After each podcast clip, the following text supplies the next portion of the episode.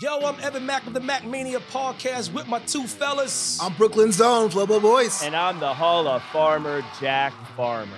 Follow and listen on Spotify and catch us on the Spotify Green Room after major wrestling events. This episode is brought to you by Cars.com. When you add your car to your garage on Cars.com, you'll unlock access to real time insights into how much your car is worth. Plus, view its historical and projected value to decide when to sell. So when the time is right, you can secure an instant offer from a local dealership or sell it yourself on Cars.com. Start tracking your car's value with your garage on Cars.com. There's no better feeling than a personal win, and the State Farm Personal Price Plan can help you do just that. Talk to a State Farm agent today to learn how you can bundle and save with the Personal Price Plan. Like a good neighbor, State Farm is there. Prices are based on rating plans that vary by state. Coverage options are selected by the customer. Availability, amount of discounts and savings, and eligibility vary by state.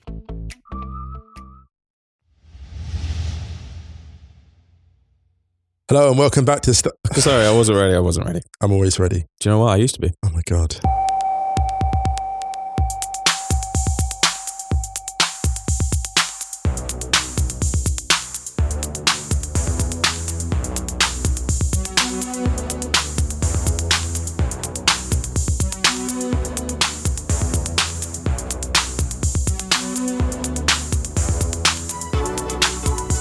Hello and welcome back to Stadio Podcast and Ringer FC. I'm Musa Okwonga. I'm Ryan Hunn.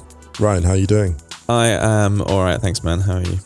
Very well, thank you. I am very well. All things considered, yeah. Yeah, all things considered, is a massive Listen, caveat. sometimes the days as a lawyer don't leave you behind. Carve out clauses, subject to notwithstanding.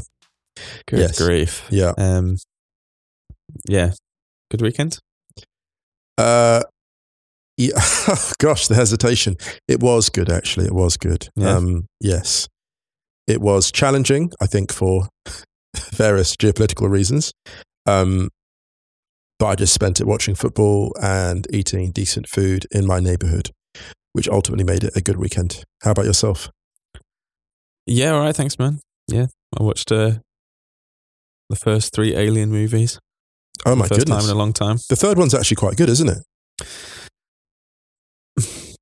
It's it's all right. Do you know what I mean? the thing about the Alien 3 movie, the third Alien movie, is that it is really about what's about faith and fire, really, isn't it? Because they don't have weapons. Is that right? They haven't No, got no, weapons. Yeah. It's at that crossover point of where CGI becomes a thing. Right. early advanced CGI where I say I use advanced very, very generously. But I suppose for the time it would have been. But like where they couldn't really nail the black of the alien in CGI. So every Mm. time they use a CGI one, it's like, oh, he's randomly a bit green. Yeah.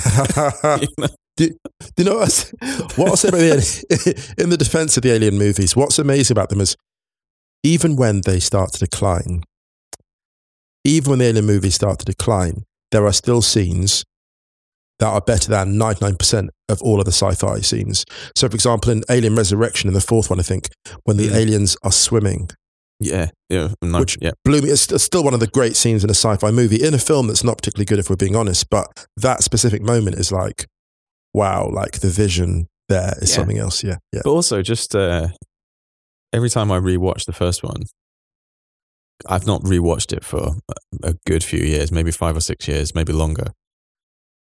It always, I always just forget how visually unbelievable it is. It's mind blowing, isn't it? The imagination yeah. is so far ahead. Like the bravery. I'll never forget. I think as well. The first movie is the bravery of Newt. Is the second movie when she's like that child basically survives for eighteen months Yeah, yeah, by herself. Yeah. by herself, like eighteen months by herself, also with no prospect of knowing who's going to turn up. Yeah. that just blows my mind. Yeah, bravest. That is the Newt. I will argue, Newt is the bravest child that I've ever seen in a sci-fi movie. I'm not sure it's even close at that point. that's a very good shout. Bravest child. So anyone, any other thoughts? But yeah, Newt. I think Newt's got the trophy. Have we done enough diversion and distraction yet? Well, no, because it's a segue to trophies, isn't there? See, I just did there. There? You see I did- I put the word trophy yeah, there? We're going to be talking about trophies today. We are, we are. Well, we're going to be talking about the race for the Premier League trophy, which is as you were. It is very much so. However, there was some twists and turns in, in the psychological battle for the top four this weekend. Oh, they were indeed. My goodness. your team were looking very good. Well, they were and they weren't. Let's we'll talk about that in a little bit. I'm smug, you know, I'm smug about that. I'm very smug about that. We'll also talk about the Conti Cup final, Yes. which happened this weekend. We'll touch on a top of the table clash in Serie A. And we'll touch on a couple of other games this weekend. And um, that will be everything. However, we have to start with something Yeah. extremely bleak. Yeah. The Liga MX game between Querétaro and Atlas. Some of the worst fighting I've seen in the stadium for as long as I can remember.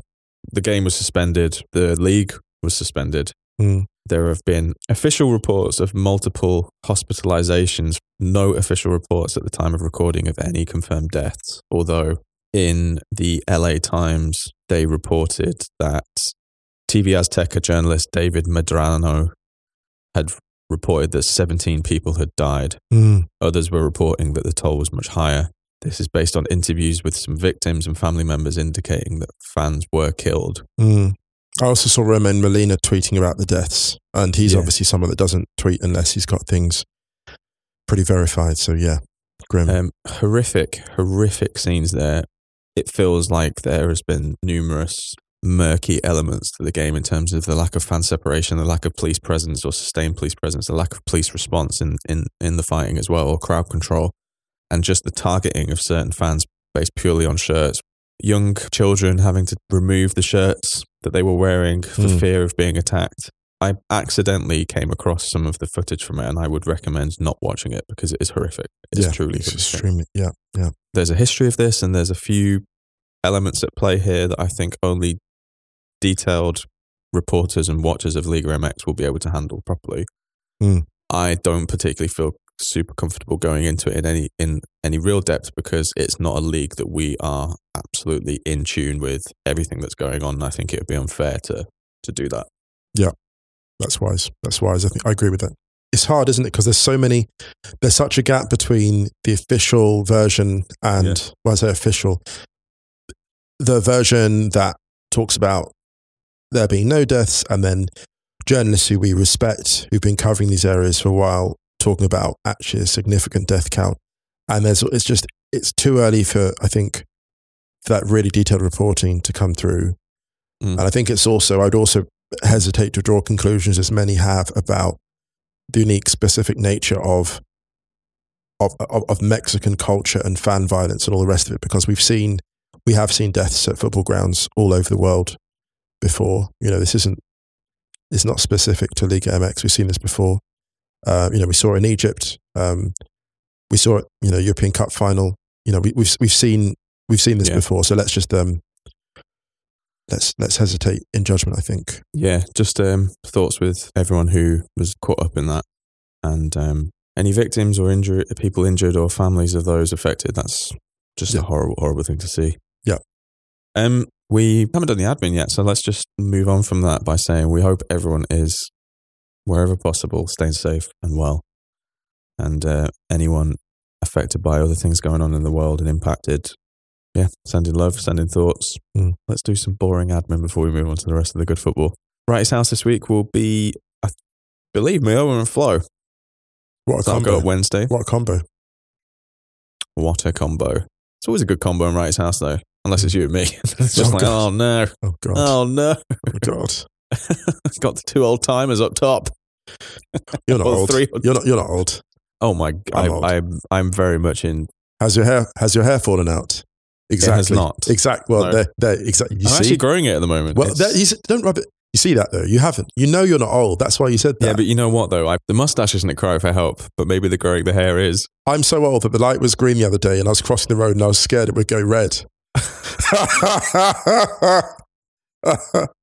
Other admin, theringer.com and theringer.com forward slash soccer. There's going to be some more stuff going up over the next couple of weeks. Some Champions League stuff. I'm going to do some F1 stuff next week ahead of the season returning. And so uh, there's a nice little window after the Drive to Survive season four drops, which recaps all of last year's drama.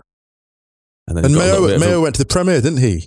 yeah, God, I can't roll with that. I can't roll with those levels. I just sit in a room and make podcasts. Listen. Uh, any other admin?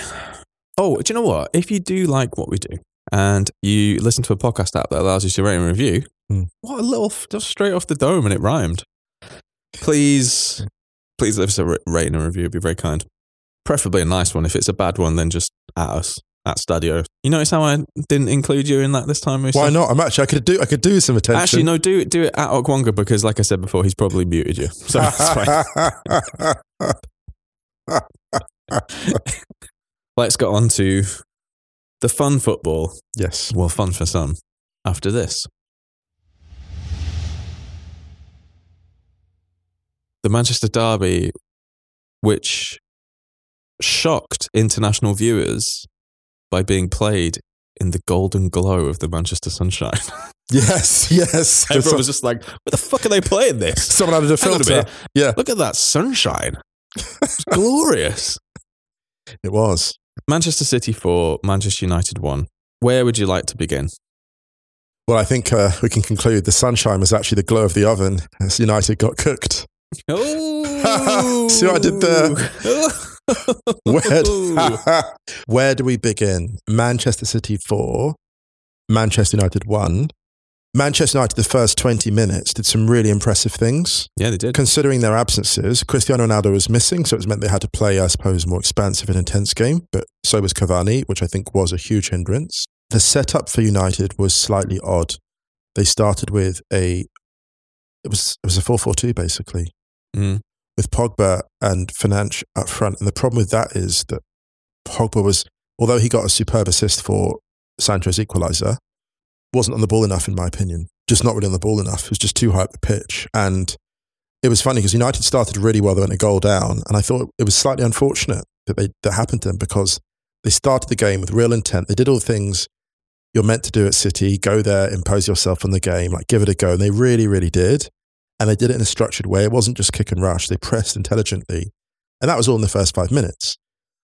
But I suppose the warning sign was, you know, Aaron Wan-Bissaka was unquestionably was targeted, right? Mm. Like they swarmed his flank because they know he doesn't like playing out. And I've mentioned this analogy before, but it's a bit like when you had peak Marcelo for Real Madrid and peak Carvajal, and people would tend to target Carvajal more because they knew that Marcelo was the outball. I'm not blaming one. I'm not blaming Wan-Bissaka about this because he's a very good one-on-one defender, but very few fullbacks in the Premier League are very good two-on-one or three-on-one defenders. And if you look at the goal, the opening goal, Grealish and Bernardo Silva attack him in a pack, and that was clearly a thing they did throughout the game. They did that. They opened it up. Grealish, Bernardo Silva, and a tap in from from De Bruyne, who was deadly in a central area. And the funny thing here was it really just foreshadowed the problems that United would have for the rest of the game because the organisation of Lindelof and Maguire positionally, I don't want to like pile on because everyone else is going to pile on this morning, but I think, you know, it's fair to say it was subpar, the positioning, because, you know, we, we can talk about Maguire lacking speed, we can talk about Lindelof lacking speed, but I think the problem here was, Ryan, it was a lack of authority. Mm. You know, what does that mean? Like the desire just to get in there and and clear, the desire to get in there. And I don't mean de- desire. Desire is an overrated word. It implies the players weren't trying. I'm not saying that. It's more about the. Um, There was a lot of desire chat on they- the they weren't- on the coverage afterwards. I think that's unfair. I, th- I think I would say that they were they were not proactive. United stopped being proactive at key points, if that makes sense. How how did you see it? Any? Um, sides of similar ability have gone to the Etihad over the last few years and been dealt with the same way. But Manchester United's res- uh, record against Man City in this fixture away from home has actually been pretty good over the last few seasons. Really good. So Manchester City are automatic. I mean, we've mentioned this a number of times before. Is that you can take certain players out of the side and put another one in there, and rarely does it create a huge amount of imbalance to their overall. What's the word? Vi- Let's say vibe. Yeah, the shape, term the energy, the intensity. shape. Yeah, yeah. they create the same passing patterns. They can create the same intensity. When they are on, they are so on. And I think Manchester United, where they're at at the moment, you see that they are a club kind of, or a side that's kind of in between anywhere. They're not really, they don't really have an identity. They don't really have a, uh, an automatic style of play. And I think you've just seen the two contrasts in Yeah. where the sides are at at the moment. You know, Manchester City, really good investment, smart recruiting, obviously a lot of money, uh, and a, a, a general, well, one of the greatest coaches of all time, and a side that has been together for a long, long time that just knows exactly what to do, even to the point where you put in the newest element of that side, like Jack Grealish, and it doesn't really upset the balance, Yeah. even though he's he's changed the way he's played to fit more into this Manchester City setup. Hugely, yeah, yeah, yeah. You said something really interesting that I think, yeah, Man- Manchester United coped with Man City okay in the first half. Sancho getting that equaliser, which was great. The second half just was, it was just a complete masterclass. I remember catching the amount of passes that City had had after a certain point in the second half. It, it flashed up. It was really strange that Manchester United had hardly had any up to that point.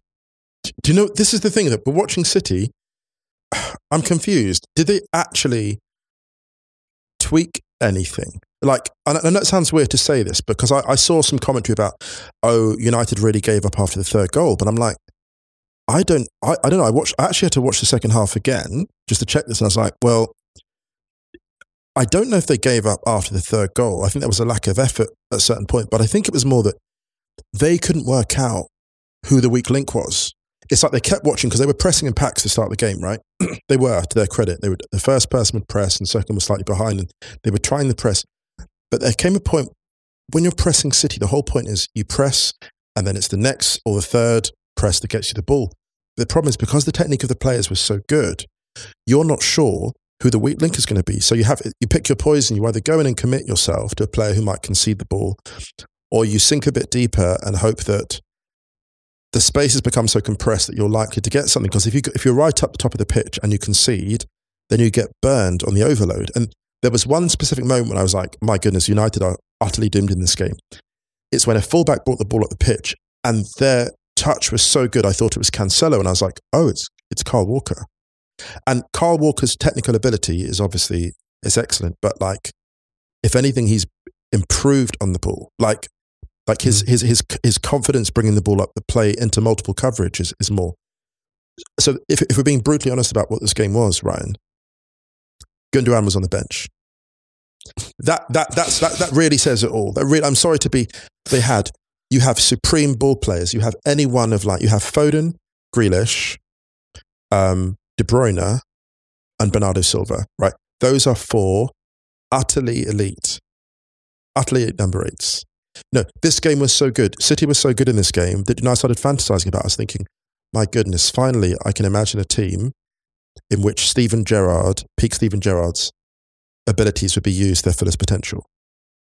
Like when I look at this Man City team, I think to myself, Steven Gerrard playing anywhere in the kind of front five is astonishing in this because it, what it does is the City, this City team, it fully. I, I don't think that City. I'm not saying that people are going. This is going to be a style of play people replicate down the leagues. But what Pep Guardiola has done is he has fully unlocked the capabilities of the central midfielder in a way I did not think possible. Had one of those number eights playing essentially as a striker Yeah, yeah, yeah. I know that's what I mean. Absolutely. Yeah, Yeah. yeah. It's incredible. and actually doing really well in that position. Because I think that um, I think it was Jasmine Baba made a really good point on Twitter saying that just because you have a mid, a non-recognized striker playing in the striking role, it doesn't mean you're playing a false nine. No, absolutely. Absolutely. No. yeah. The runs that Foden made quite often were just traditional number nine runs. Absolutely. Yeah, yeah, yeah. Yeah. As, as Foden in the Champions League in particular has done some really, really exciting things ultimately as a striker. Mm. Um, I talk about crashing the box. De Bruyne comes, his goal comes from like four yards out. If you've got your midfielders making runs like that, and what Pep has done so cleverly is he's like, yep, you have the traditional centre midfielder brief and just add like 15% to it or whatever. Mm. And so he's always he's taken this. He's he's Pep has effectively said, I think, okay, look, we don't have traditional striker this season because we couldn't get Kane. Everyone's going to do twenty percent more of the movement that the nine would do, and we're Yeah. seeing it now. And here's the thing, actually, this is funny because this is a weekend where traditional nines actually really struggled. If you look across leagues, you look at like, you know, Sam Kerr had to pull wide too often. Uh, in the Conti Cup final, which ultimately was the detriment of her team, you saw Victor Osimhen completely outnumbered um, for Napoli, multiple times outnumbered for Napoli against Milan. And you're like, you know what? Like the thing about this Pep team that's incredible is it gives you strength in numbers. Wherever you are in the final third, you're always hunting in packs. There was not a single time in this game that someone went to the United final third and they were isolated. There was always a passing option. There was always a combination. And this is you know, we have to give credit here um, to City because they've managed this ability to to combine. There was a guy was it Albert Sens- uh, Sensei, I think, is the Twitter handle, and he said this is the best. This is he said this is the best Pep, and what he meant was like Pep's had better pieces before, but in terms of coaching and and the way and the movement and the interchangeability of players, he was like, this is this is Pep's best team. And you know what? I love that because that's such a strong argument. It's such a strong argument, actually. I like it, and I'm not sure I agree with it because I'm still attached to that. Yeah, it's kind of like when you know, like when a band breaks out with a debut album, that everyone's just like, "Wow, this is groundbreaking," and Right. then all of a sudden, the next six or eight years after that, everyone tries to replicate the sound that they do, and then by the like their sixth studio album, thirteen years later, they come with something a completely stylistic shift, and everyone's just like, "Holy shit!" It's like Gorillaz. It's like when he went, like, it's like 2011, Pep was like Blur, and this is like Gorillaz, where you're Oh, like, that's I think that's giving Blur a hell of a lot of credit comparing them to the Barcelona. This is one of the Well, greatest club sides of all time. well, listen, they're the Brit, they're the Barcelona Britpop. Give them that. Give them that. I loved, I loved that. I loved that Blur edition. But I just think in terms of, if you ever thought there'd even be a conversation, here's the thing. If you thought there'd even be a conversation about this City team in the league of that one, I think that maybe a couple of seasons ago, mm, no way, because that Barcelona team is still the greatest I've ever seen. But this team gives them, in a best of five, they give them a tough time. I don't think they beat them because that Barcelona team is still otherworldly. But what Pep has done with these pieces, and I have to sort of emphasize that because I know that you know, I, you know, I know that City have got all this money, so that that kind of almost precludes a conversation about the quality of what City are doing. We said this before: City are doomed for the football never to be fully appreciated for various reasons on and off the field. Some good, some bad. Um, but in terms of the footballing spectacle, it was almost like how do I say this? There's such a gap between City and Liverpool in that bracket and everyone else. That the problem with this defeat is you look at it and you're like, Manchester United are just years from this. Yeah, you have to caveat a lot of that with the financial might of Manchester City, but using the music analogy again, just because you've got all the gear doesn't mean you've got an idea. Bingo. That's the thing. Like we've seen it with Manchester United, how a, a, a, a textbook example of how to waste a gigantic amount of money Over a billion. Over- they spent about the same amount of City. over, yeah, yeah. over a sustained amount of time Yeah. without the infrastructure to maximize that. Mm. You would expect Manchester City to be in the top two at least every single season because of the financial dominance that they have.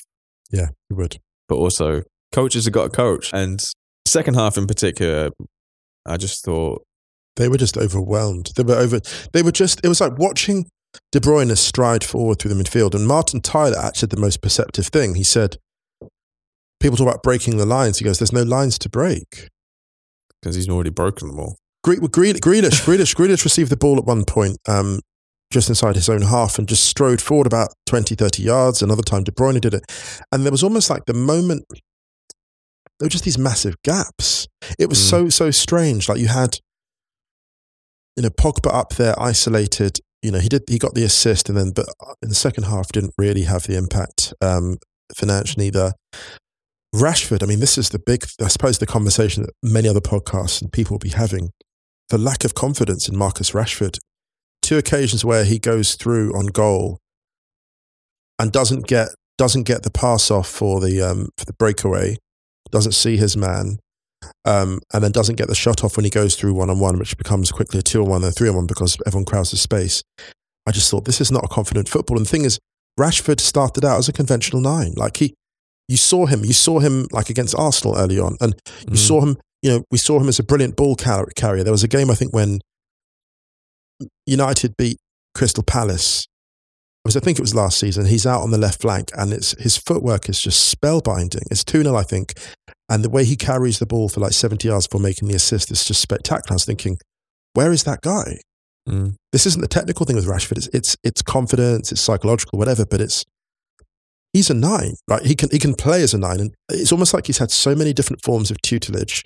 And my fear with him is this, right? My fear with Rashford was, and it happened to Martial too, that with so many different coaches who don't see his capabilities, and because he's technically very gifted, and because he's fast, you can just throw him on the counter and make him make things up. But he needs to be coached. And I think you're seeing now the effects of a player that hasn't been coached properly or consistently for the last couple of years. Because if you're telling me that like Pep Guardiola wouldn't have Marcus Rashford and turn him into an astonishing striker, I don't believe you.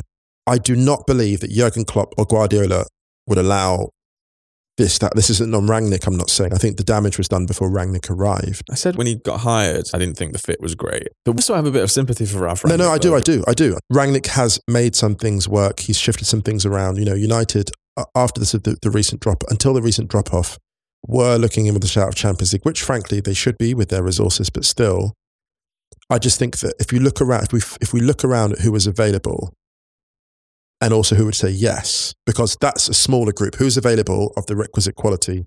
That small. Who would say yes again? Because God knows who they spoke to who said no. But I'm sure Rangnick's not the only person they asked. Mhm. Um, and it's easy to sort of, it will be easy for people to second guess this decision. And I, God knows I've been critical of United's board for good reason. But this isn't necessarily a thing as an interim I would criticize. I think the real problem for United is, is Gary Neville said, I think he said, um, oh, yeah, well, it's a new era. And I was like, it's not a new era because the CEO of United is was close to Woodward and was part of this. It's, it's essentially the same infrastructure at United, which really, really worries me. You know, the, recruit, the recruitment issues are a real problem. United have recruited badly for what years now. Yeah, yeah. With with the occasional kind of good one. With the occasional, yeah. Actually, no, yeah. To be more more than occasional, but they they've the recruitment I think has been haphazard. I think that's fairer. Yeah, it's not it's not been it's Right. not been cohesive. That's it. Yeah, it's not been cohesive. Um, so it's as you were at the top of the Premier League because Liverpool beat West Ham 1 0 at Anfield on Saturday. Someone said, "Is Trent Alexander-Arnold the best right back of all time?" And it was a question. You know, it was, you know, it was just it was on the clickbait questions. But here's the thing: I thought to myself, is he even a right back at this point? Is it just a deep lying playmaker? Like he just he just stands. It's incredible. Not, it's not criticism at all because this is what this is the way he plays. He just stands like 20 yards off the action. He's like an archer. He's like an archer. he's like an Olympic archer. You just watch him like standing 20 yards off the target, and he's like, "Oh, I'm going to stand basically as far Are back as I he's, a can." Haw- he's Hawkeye? kind of, yeah. Like Trent Alexander Haw- Hawkeye without the the going rogue aspects. Do you know? I think I think he, I think he is. He's an emotionally stable Hawkeye. Like you know, like he's he's there. Like he stands twenty yards off, and he's like, "What's the furthest back I will, I can stand without people picking me up or pressing me because people are taking care of that in front of me." And then he just opens. He just opens it up. It's truly incredible. It's he's a positionless fullback. It's bizarre. It was a good result for Liverpool. That another good result for Palace, beating Wolves two 0 away. Palace, listen, Listen, Palace. Vieira's doing work. Brentford got a much needed win over Norwich in Christian Eriksen's first start for the club. Uh, they they beat Norwich three one thanks to a Ivan Toney hat trick, two of which were penalties. Unbelievable moment in this game that Ivan, saw. Ivan Atonement, I will say. Given, Yes. Yeah, Ivan Atonement. Um, Brandon Williams wrestling Christian Eriksen to the ground and was so ready for a scrap. And then he looked down and he was just like, "Oh, it's Christian Eriksen. Hey man." they just had a hug and then they got up. You know, it's so funny that I saw that and I thought, this is so wholesome. And also, Eriksen was like, I must have been like, no, no, kick me, kick me. I want to show that I'm back. Yeah, yeah. Like, Don't give me any special treatment. And he was just like, "Oh, Christian, is hey man, oh, let's hug it out." Get used to it, Christian. so lovely. That was, was- so lovely. Do you know, it was so, do you know, I love it, the spontaneous beauty of it. It's like, Yeah. what, a ni- what a nice man. what the fuck? Oh, it's you. Hey man. Hey, oh, man. hey. Oh, Give Just me a glad hug. you're here. Welcome back. uh, very lovely moment. Newcastle, good win over Brighton, beating them 2 1. Chelsea dealt with Burnley 4 0.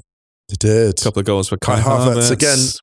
Ghost protocol. Kai Havertz. Kai Havertz's head. Okay, look, watch his opening goal again. Watch his. I was watching this game. Watch, watch his head and like, how does a man this big keep disappearing? he, he he's there. I'm like, I'm watching the ball coming. Like, oh, there's. Oh, he's gone. Oh, there. He's back again. And he, I think he even heads it in at the near post. It's so funny. He's he, he is he is generally one of the most um, intriguing footballers I've ever seen. I think not Yeah, since he's- I love not since, not since. Thomas Muller have I seen a player as intriguing as that. Um, Villa got a much needed win as well. That's back to back wins now in the, in the league for them after that little patchy run of form against Southampton, who. This have- was a really good game. I mean, this is just the kind of g- game that's like Southampton have in them every once in a while. They put together this really, really strong run of form and then they get absolutely smashed. Um, but yeah, fair play to the Villa. I think it's an individual quality thing sometimes. I think what happens against Southampton is like they obviously like are very, very well coached. But the thing is, if one, if a player of like extreme quality Mm. just decides to go off, I think they just struggle with that this on a one to one matchup because Coutinho was just in a state of grace at this point. Like when he's like that, this was like 2013 14 Coutinho until Yeah. he missed that sitter. But yeah, Uh, Leicester beating Leeds on Saturday, Jesse Marsch's first game in charge, and I thought Leeds did all right. I think he, um, I mean, they to be honest, they should have scored. They could have won the game. They should have won the game. The amount of chances they missed, yeah. um, and I think that's a very promising start from Jesse Marsch, despite the result. Um, so yeah, I'm intrigued to see how that that goes because him and Bielsa are very different coaches, and as we saw when Jesse Marsch was at Leipzig, Hmm. trying to get players to to play the way the kind of football that he wants them to play after they drifted away from that Leipzig model un- under Nagelsmann was very tricky. Mm. So intrigued to see what he does in the Premier Premier League because even though we had our doubts, I think about him going to Leipzig when he did, he is a great coach. Yeah.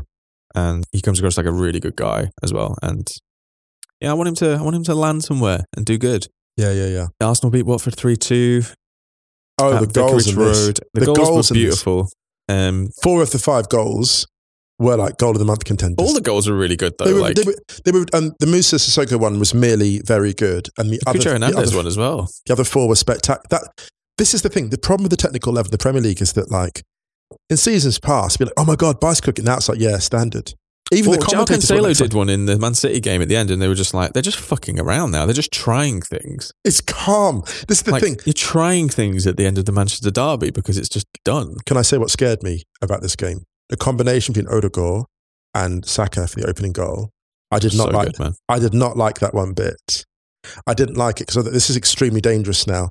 Yes, the way- uh, I, I liked it very much. I was just sat there being like, yes, yes, Yes, yes, yes. I did More, not. As, a, as a football fan, I loved it. As a United fan, it terrified me. The speed of the interplay and the understanding and the calmness of it. I mean, you know, we have to caveat this with this is a side who are next to bottom in the Premier League and will probably go down. We had a nil nil against them, right? We had a nil nil against them. So Yeah, well, you know, Arsenal are a point ahead and have three games to hand, so that could Wow. be ten. That could be ten wow, points. Man. wow. Okay. Do you and know they have to know- play each other. So, Wow. oh, okay. why am I doing this? This is coming back to haunt me. The true self. The true self came out. No easy wins in the Premier League. No easy games. Can I say also Saka's goal as well? Saka sending was you know the Messi goal against um, City in the Champions yeah, League? that. Well, there was an actual Arsenal edit. So some Arsenal fans edited the two side by side. No, was- someone did it. Oh my god, I didn't see. Yeah, but it sends in the wrong way, top of the box. It's just unbelievable. Uh, Bukayo Saka became the fir- well, became the youngest Arsenal player to score 20 goals in all competitions since Cesc- Fabregas. I love Um, that. I love that for him. Yeah, interesting. Martinelli got a beauty as well. Yeah, celebrated it very like very intensely. Odegaard's touch is very, very Özil. Did some very Özil things in this game. Martin Odegaard is just a really good footballer. That's his. That's this. This is the, this is the funny thing about footballers who are brilliant and then like kind of have a couple of like quiet seasons. People forget that they're actually astonishing. Did he even have any quiet seasons though? Not He really. had he had half a quiet season where Under he Zidane. didn't. When he went back to Real Madrid, they called him back from loan, even though he was supposed to be at Real Sociedad on a where two-year was, loan. where he was brilliant. And that one year he had at Real Sociedad, he was arguably the best player in La Liga. It was lights out. It was lights He was out. unbelievable, and they adored him there. But he wasn't on the global radar. Like in terms of his, if you look at his name and like what he was billed as, like all those guys like Halilovic and those people that come through and it was like, wow, they're going to be that. And he slightly went off the the radar. But he's like, he's one of the best attacking midf- young attacking midfielders in the world. Like And he feels like a senior player already at Arsenal, he Yeah. said. I think he might be captain next season. I'm really excited for Arsenal once he really gets going. I want him to get working, like, I want Agent Odegaard working Haaland. It's really good over him, man. It's so fun. So fun. They might What- not pay as much. But It's what if, really fun. what if Martinelli becomes the guy? Uh, I would, I would very much be okay with Haaland flanked by Martinelli and Saka and Odegaard and How about Smith in Martinelli through the middle and then like bring Dembele in from Barca? Oh, you, oh, you touched on this though. Do you know what? Yeah. I don't think Dembele. I don't think Dembele would start. I think if you on that left flank tucking in, Martinelli through the middle. Listen, I think everyone's just I just, just come to Arsenal, guys. It's really fun now. it's fun, yeah. It's London as well. Yeah, I mean, It's a vibe. all the oligarchs are getting shipped out. So there's going to be loads of property available soon. Oh my goodness. It's gonna be amazing. I could afford a flat at this rate. Anyway, yeah, Uh, yeah. definitely can't. Um, we've gone on for ages about the Premier League. okay, Let's take a quick break. let's do it. Before we go to mainland Europe, good weekend for Manchester City as a club because Man City won the Conti Cup final against Chelsea, coming from behind. Yeah. This was, you know, this was such um interesting game because the game took place uh in southwest London and there was a bit of a needle before the game because City were like, this doesn't feel like a neutral venue. Emma Hayes was like, actually, we've never played here ourselves before. But there was a kind of there was an there, was a kind of intimation that it was kind of a home fixture for Chelsea, but it, it really, really wasn't as the game transpired. I mean, Ian actually mentioned this. The, the pitch conditions were frankly terrible. Yeah, they've, well, they've had rugby playing there. Uh, London Broncos, I think, um, have been playing there in the Super League. Yeah, not a fan of the pitch quality. I mean, the ball was basically like. I, I mentioned it. it I mentioned to, in the chat to Flo as well. It was a bit like the ball was a bit like a bald egg at one point, the way it was sort of skipping about. But I will say this: the thing about Chelsea, and this was my fear before the game started, the absence of Fran Kirby. Mm. Fran Kirby is someone who really completely knits together that front line. And in Fran Kirby's absence, the problem was this: there was no cohesion. So you had um, Ji So-yun in there, Guro Reiten and Sophie Ingle, who actually took Chelsea to the title before, right? They took them to the title. But maybe this is a sign of how teams have evolved and playing against Chelsea. That combination that was once a tried and tested form of success didn't work. Pernille Harder, um, I've never seen her, I suppose, so unsure in terms of attacking intent. So the touch wasn't quite flowing. Uh, her play, she wasn't in her rhythm. Sam Kerr, some really good early movements. Obviously, got the opening goal and was pulling wide a lot um, to make crosses. But Chelsea weren't. When she pulled wide, Chelsea didn't crash the box to make up for that movement, which was excellent in the early stages. And one thing as well that City did so well in this game, and full credit to them, they weathered the early storm. We've Yeah. seen Chelsea in cup Kept- they finals. kind of hung in the game. Yeah, Last year's cup final. I thought that was really impressive. Chelsea flew out the blocks. Yeah. FA Cup final, flew out the blocks. We know what Chelsea do, and there was clearly some kind of instruction just absorb the pressure. And Chelsea will drop in intensity, and that's what they did. And the conditions changed, and City started finding the gaps. Lauren Hemp actually had a slightly uncertain start, I think. You know, she ended up being an outstanding player, had an uncertain start. I think a couple of efforts early on could have taken them with a different foot, and it would have been different, could have scored a goal, but her influence grew. And I think uh, Tim Stillman said they're denying Lauren Hemp possession. And that's key to this game. But over time, as Lucy Bronze started advancing and giving them more problems to think about, because Lucy Bronze didn't start that intensely, I have to say. No, But as she started to advance, it gave Chelsea multiple problems and they never fully recovered from that. no. I mean, what Caroline Weir got them back into the game a few minutes after half time. Ellen Yeah. White gave them the lead less than ten minutes later, Mm. and then Caroline Weir sealed it late in the game with the, the best ga- goal of the game. I thought volley And- from just just inside the box. Weir's highlight film by the time she retires is going to be oh unbelievable. god, man! Yeah, like the fact that she scored like back to back chips in back to back Manchester derbies, pretty Right. much was just like it was like the exact goal. It was just like you what could see the hell are you goalkeeper tweeting, doing? oh Like, no, it's it's happening again. It's like not, I'm not, I'm not convinced. I'm not, you know, I'm not happy with scoring the exact carbon copy of the goal. I'm going to do it in the exact same fixture as well. can I say slightly slightly damning about Chelsea in, ter- in the defensive sense? These goals, Caroline Weir effectively strolled through. Like Yeah. she wasn't, she wasn't like cutting at high speed. She was essentially strolling, and you know, a, a great strength for Chelsea. I think. Um, well, they've had they've had challenges to their defense throughout the season. I think it's fair to say, but they really seem to have turned that corner um, in more recent games. But it felt like this was a game where we saw a slight return to some of the disorganization that's blighted them this year. And it really felt to me like this felt like the the Wolfsburg game in the Champions League when Chelsea's Yeah. career, as we, when we look back to that, we can say this is when the, this is when the season turned for them.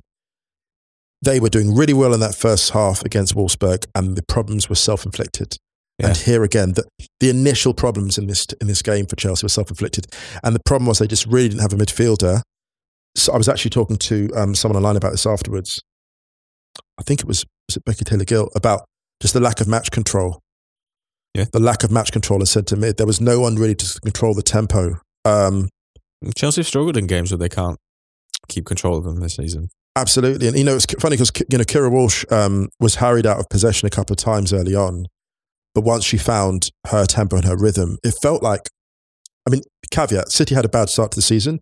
A lot of that was the coaching was, I think, not at its best and a level. load of injuries as well, remember? Well, like, had well- so many people out. well, bingo, bingo, and now some of those people have returned from injury. I mean, this was like Steph Houghton would literally Yeah. lift the tro- lifted the trophy with her foot in plaster and on crutches. exactly, exactly. Like I think it was Molly This is- Hudson wrote a thing saying uh, that was that picture actually was kind of symbolic of City's se- season as a whole. That's that's fair. And this the team we saw in the final was a true reflection um, of City and what they were capable of. Um, Uh, so- just sorry to jump in, but I think that also, despite the injury problems that they have had this season, I still think they've underperformed no, I agree. I because agree. of the strength. And I think Gareth Taylor has undercoached that side at at some Right. times and I has completely agree. and has made some peculiar decisions in terms of lineup and and and tactics. Mm. So I yeah, I think despite all of the injury problems that they have had, I still think they've underperformed the season. So to come away from it with a trophy is pretty good for them. Mm. I feel like Chelsea kind of needed this trophy as well. I don't know. I, know the Conti Cup is not like the high profile of the FA Cup, but I think in terms of trajectory, I think they needed this. Um, you know, they're out of the Champions League. They're a few points back in the league, and Arsenal are just handling business. I don't know. I just feel like you've got to come out of this season with multiple trophies. Um, so we'll see what they can do in the FA Cup. But this was um, a step back. I feel. Yeah, Arsenal beat Birmingham in the WSL this weekend 4 2, which Mm. means that they've put more pressure on Chelsea at the top. Arsenal are eight points clear of Chelsea now. Chelsea do have uh, three games in hand. They've got to go to Everton. Arsenal have got to go to Brighton. So I think there is, as we've seen this season, and Leah Williamson said when you all did the pod together, those top two or three have been dropping points outside of those fixtures this season, which has been a, Mm. li- it's a, a little more regularly than it has happened in the past. So I still think there's going to be t- uh, what's the word? Turns and what am I trying? What am I trying? T- Twists and turns. twists and turns. That's the word. Jesus, God, what's going on? D- Can I just say something? I'm really struggling at the moment to uh, to to Articulate. to articulate and keep a clear mind when recording podcasts. Extremely difficult. I think probably the most difficult since we started doing this. Actually, I know the feeling, man. I know it's the feeling. really like honestly, it's so strange. Anyway, congratulations to Man City. yes, yes, absolutely. A good weekend all round. Let's go to Italy. Napoli nil, Milan one. Yes, that guy again. If someone has, if someone said to you two years ago that a resurgent Milan would be top of Serie A thanks to the swashbuckling centre forward, you'd be like, oh, Zlatan's doing it again. Indian summer. And you'd be like, ah ha ha. It is not he. Olivier Giroud on a mixed weekend, I think it's fair to say, for Europe's centre forwards, number nines, with a performance of the greatest traditional qualities a number nine a superb finish for the winner, a deflected finish through a crowd. Really good. Really great, really great. Um, old school Gianni Rivera style, old school, old school finish. And also like with a really, playing with a really terrible, like cut to his ankle, a gash to his ankle. I, you know, I love Kalidou Koulibaly, but this challenge was, Naughty. wow, this is a bad challenge. Like, There were a couple of naughty challenges in this game, actually. mm, Uh, was it Theo Hernandez, I think, st- stood on Lorenzo Insigne's ankle oh no. well. Yeah, yeah. Yeah, the- was- the- can I say with this game, right? Napoli, Milan. Um, look, love me some Napoli. Are you going to talk about the food again? No, I won't. You know, I'll talk about. I think. Um, look, so I feel like the Simpsons meme. Talk about the food again. Talk about the food again. Yay. I had thought about this. I saw Napoli. Get, I watched them against Cagliari a couple of uh, weeks ago, and they really struggled there to create chances. Ah. I've seen this happen a few times. Napoli, you know, obviously Cagliari a bit resurgent, got done 3 0 by Lazio, but still the overall trend in terms of how they're playing, they found more intensity this part of the season. But I look back over the few games this season, you know, the, the big matches, Napoli don't have a defining victory against a top Yeah. Serie A team. You said that They when you did that piece, right? They don't have one. Mm. And this was a game, and this is the thing with them. I almost wonder if the surge they've had, the leap forward they've made this year, has created a slightly greater expectation than they deserve, simply because, to quote, you know, to use the Ian, Fry, Ian, Ian Wright tenor phrase, simply because that their trajectory, it's really difficult for them. They're between two teams. Yeah. There's the new Napoli, where's the Victor Osimhen, and there's the old Napoli, no disrespect at all, none at all. Lorenzo Insigne, Dries Mertens, which got them here. And I think that Spalletti, if there's any criticism I make, he was slight, he's been too deferential to the old guard. You watch a game like this, and it's the tiny margins, it's the ability to force the ball through gaps before they close, and that that is something that the Napoli attackers around Osimhen has lost. You saw in the opening moments of the game, Di Lorenzo made good uh, advances down the left side. Obviously, they were thinking Rafael Leao's coming this way, Mateo Hernandez, let's get in behind. That worked the t- first 10, 15 minutes. When they got the switches together, when they worked what out what Napoli were doing, it was effectively, it was done at that point. The amount of Yeah. times I saw Osimhen run into double coverage with Kalulu and Tamori. These dudes are quick. These dudes are technical, and they're not bothered. They can they can handle you one on one. They can handle you in a sprint. And Osimhen was brilliant. I remember at one point I was tweeting one of the guys that knows him, Omar Okotugba, who's like a good friend of his. I was like, Omar, they need to help this man. Yeah, I mean, he caused them so many problems in that first. He is a serious nine. If they, if they Yeah. get around him, if they if they support him with playmakers, And also, the thing I love about him is that he's just like he doesn't shy away from anything either. No, there was, no, a, no, there's no. a moment in the second half. I think Theo Hernandez took a little bit of a tumble when those two challenged each other in the box in the Napoli box from a corner. Mm. And basically, Hernandez was looking for a penalty and made a massive meal of it. And Osimhen was so angry with him that he literally picked him up off the ground to turn him around and face him just to have a go at him. and they started having a bit of a ruck. And it was really funny. There's a slow mo where uh, Koulibaly is looking to see, do I need to jump in here?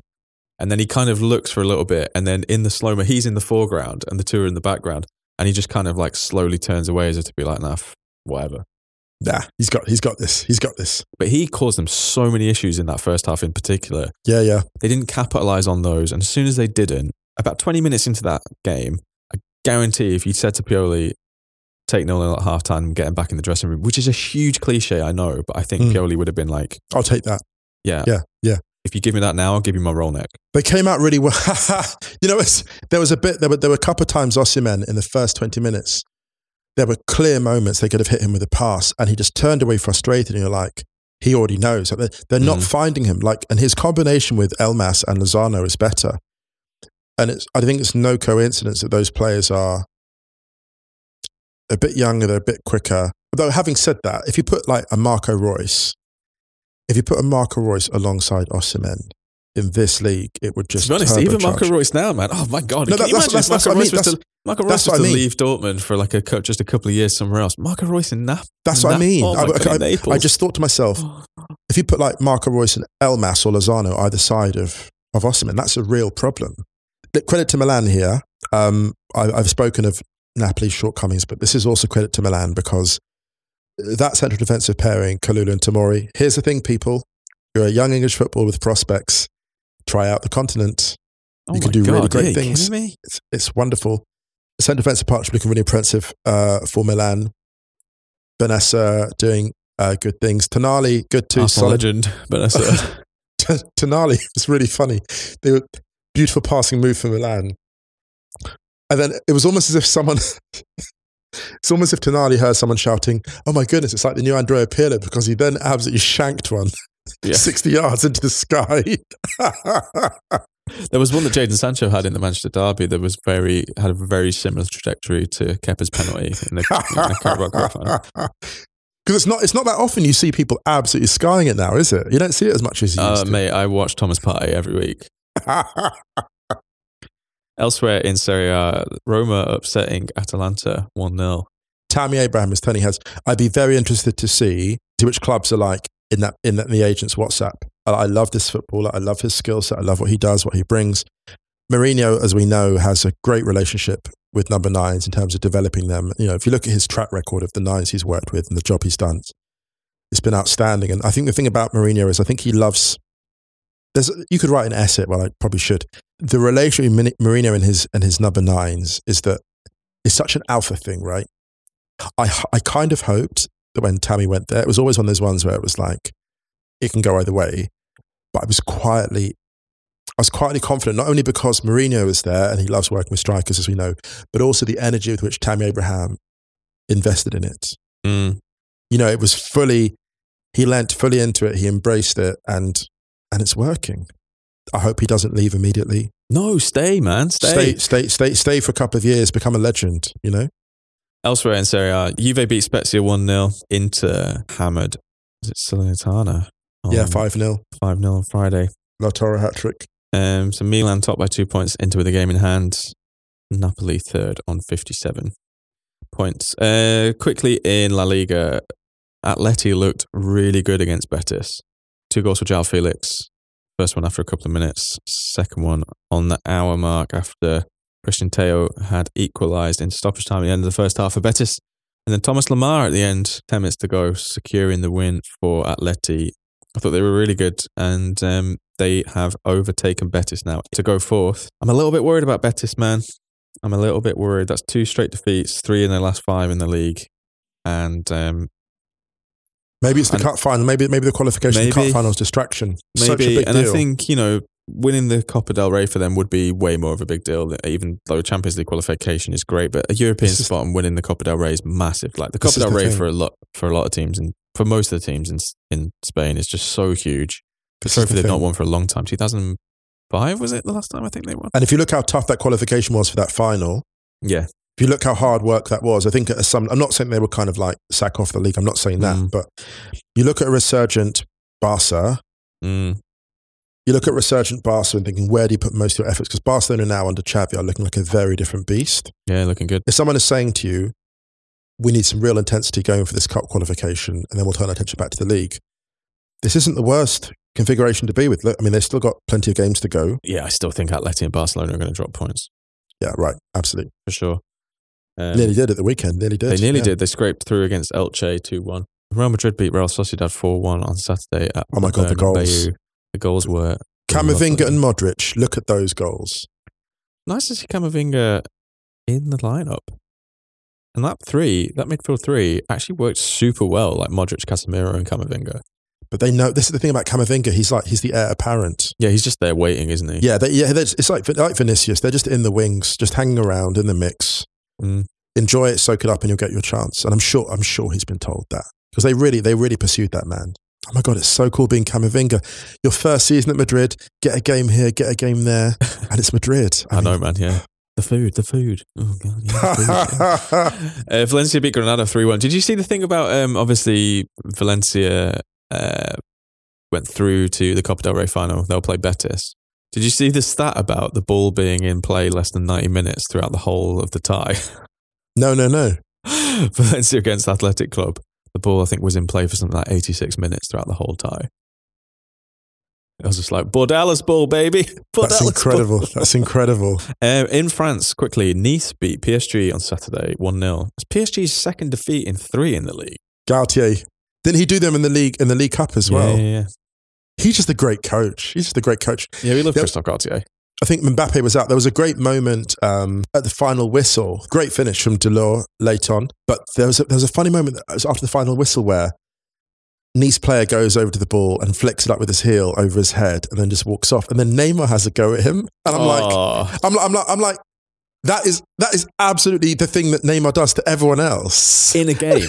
and it wasn't even directed at Neymar in particular, but the guy was Neymar was almost like, hang on a minute, that's my contempt. if, you, if you go and watch it again, it's so fun. It's just like, what are you going after?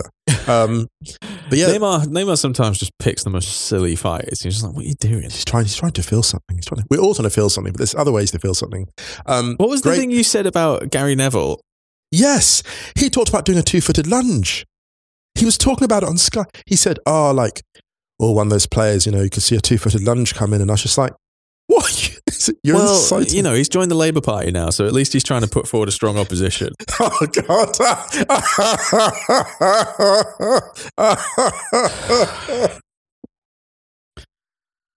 Political rye. There he is. Fucking hell. Just fucking do him. That's that was kind of the it's kind of the energy. fucking do him. See, I have a theory about Gary Neville, like because he's so um, he's so balanced as a commentator when watching and praising City against United, even though it's obviously killing him. That every now and again, the the, the United fan in him just bursts to the surface. Yeah. It's really amazing how much he holds back. Actually, or imagine how he watches the game at home. It's almost frightening. Unbelievable. Unbelievable. We've done, you know, podcasts that I've been very proud of this year. But I think the thing I've been most proud of was putting footage of the Singapore Airlines landing at Heathrow Airport that day on Big Jet TV Yes. with the Gary Neville Torres commentary over the top of it. It's yeah, my- that's so good. You need to send me that again. Actually, I want to share that again on Twitter. It was so good. um, let's quickly go to the Bundesliga. Bayern dropped points. They uh, drew 1 1 with Leverk- Leverkusen. However, they were so fortunate. Great on goal. Great on goal from Thomas Müller. Great finish. It was a superb. In, in at the near post. Yeah, great timing. Super. Bayern had loads of the ball. Leverkusen had the better opportunities, and I think they might be a little bit annoyed here. Dortmund's game against Mainz was postponed because of, I think, 19 cases, COVID cases in the Mainz camp. Dortmund are only six points behind Bayern. No, sorry, nine points behind Bayern with the game in hand, and The there's another difference- and there's the another game sorry. to play against each other. But the goal difference. Well, I'm just pretending that there's a title race on. Can you just let me live for a sec, please? Fair enough. It's fair enough. Just I'll, I'll allow it. thank you very much, sir. Hertha are in serious trouble. They are now in the relegation playoff spot, uh, losing 4 1 at home to Fredi Bobic's old side, Eintracht Frankfurt. Bobic is uh, oh, he's coming under a bit of pressure at Hertha, sporting director, that is. There are many, many questions around Hertha. Leipzig drew with Freiburg, which is interesting because Hoffenheim won against Köln on Saturday, which means that Hoffenheim are now fourth in the Champions League spots. RB Leipzig, two points behind them, along with Freiburg. They're both on 41 points. Wolfsburg being Union. The loss 1-0. of Max Kruse has really Yeah. affected Union. He Started against his old side. But just in terms of what it's done to Union themselves, you know, Mm. like as an attacking pivot, he was essential for them. Probably the most eye catching result of the weekend was Stuttgart beating Gladbach 3 2. Uh, Christoph Kramer, after the game, he came out with some strong words. Because remember, like Gladbach were 2 0 up in this game as well. Lose, lost 3 2. Derek Rae posted this on Twitter. He said, I don't know who's going to help us. Perhaps, dear God. We're standing with 11 men in our own half and have never really had the feeling of properly getting out. They were playing on the edge of our pen- penalty area at will. We simply have a thousand building sites at the moment that we really, really must deal with. It's not working out well there. No, it's not. Yeah, I have no idea how long that's going to go on for. Anyway, anything else you want to shout out from this weekend? No, I think that's good. I think all present and correct. Yeah? Yeah, yeah, yeah. Are we all good? Yes, we are. You know what's back this week? Da, da, da, da, da. All right, let's get out of here. Let's do it. Uh, we hope everyone's staying safe, staying well. Anyone affected by what's going on at the moment, sending love. Obviously, elsewhere, get vaccinated if you can, get that booster if you can. Um, right, his house on Wednesday. Don't forget to check that. We'll be back on Thursday with some Champions League stuff this week. Stadio Watchers plays on Spotify. Speaking of which, playing out on Trevor Dandy. Is there any love? Anything you want to add, Musa Okwonga? No, Your Honour. Nothing further. All right, everyone. Stay well. Much love. We'll be back on Thursday. See you then.